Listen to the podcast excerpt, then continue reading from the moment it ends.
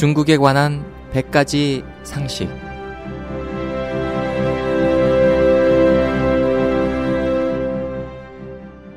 여러분 안녕하십니까? 중국에 관한 100가지 상식 홍승일입니다. 마오쩌둥이 전쟁 시기에 살인을 일삼았다면 평화로운 시기에도 역시 무고한 사람들을 살해했습니다. 자신과 견해가 다른 사람들을 박해하고 충직하고 선량한 사람들을 심하게 해쳤는데 이런 살인과 박해는 일생 동안 중단된 적이 없습니다. 마오쩌둥의 폭정은 7천만에 달하는 중국인들을 죽였는데 이는 세계 역사상 최고의 기록입니다. 사람은 모두 부모에게서 태어나 피와 살을 가졌으며 사람의 마음에는 또한 감각이 있고 감정이 있습니다. 처참하게 죽어가던 동포들, 그들은 우리 모두의 동포였고 중화민족이었습니다.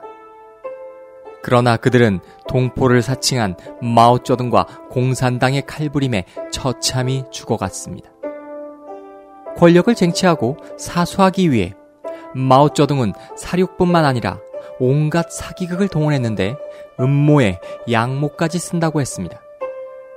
외국인뿐 아니라 중국인을 속이고 평범한 국민들뿐만 아니라 공산당 내부의 동지, 친구, 가족도 속였습니다. 끊임없이 좋은 말을 하면서 온갖 나쁜 짓은 모두 자행했습니다. 마오쩌둥은 전대미문의 사기술로 평생 무수한 거짓말을 하여 세상 사람들을 속였는데 가히 국제적인 사기꾼이라 해도 무방합니다. 하지만 가련한 중국인들은 마오쩌둥의 사기극에서 아직도 깨어나지 못하고 있고 마오쩌둥은 중공의 상징으로서 지금까지도 중공에 영향을 끼치고 있습니다. 마오쩌둥을 부정하는 것은 공산당을 부정하는 것을 의미합니다. 중공 두목을 여기만 이들은 그를 보호하려 했는데 공산당을 보호해야만 자신의 이익 또한 보호받을 수 있었기 때문입니다. 때문에 마오쩌둥의 조상아는 아직까지도 천안문 성루에 걸려 있고 그의 시신은 아직까지도 천안문 광장을 독점하고 있습니다. 공공연한 사기 행각에 대해서는 논하지 않는다 해도 그가 저지른 살인 범죄에 대해 인류는 용납할 수 없기에 마오쩌둥을 철저히 부정하는 건 역시 당연합니다.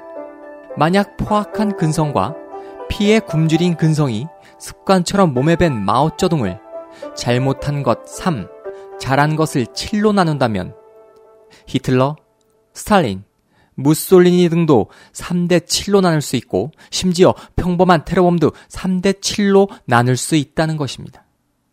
이렇게 된다면 이 세상이 어찌 정의가 있다고 할 수 있겠습니까?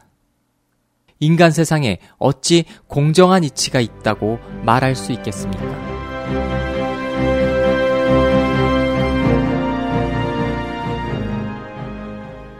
오늘은 여기서 인사드립니다. 지금까지 홍승일이었습니다. 감사합니다.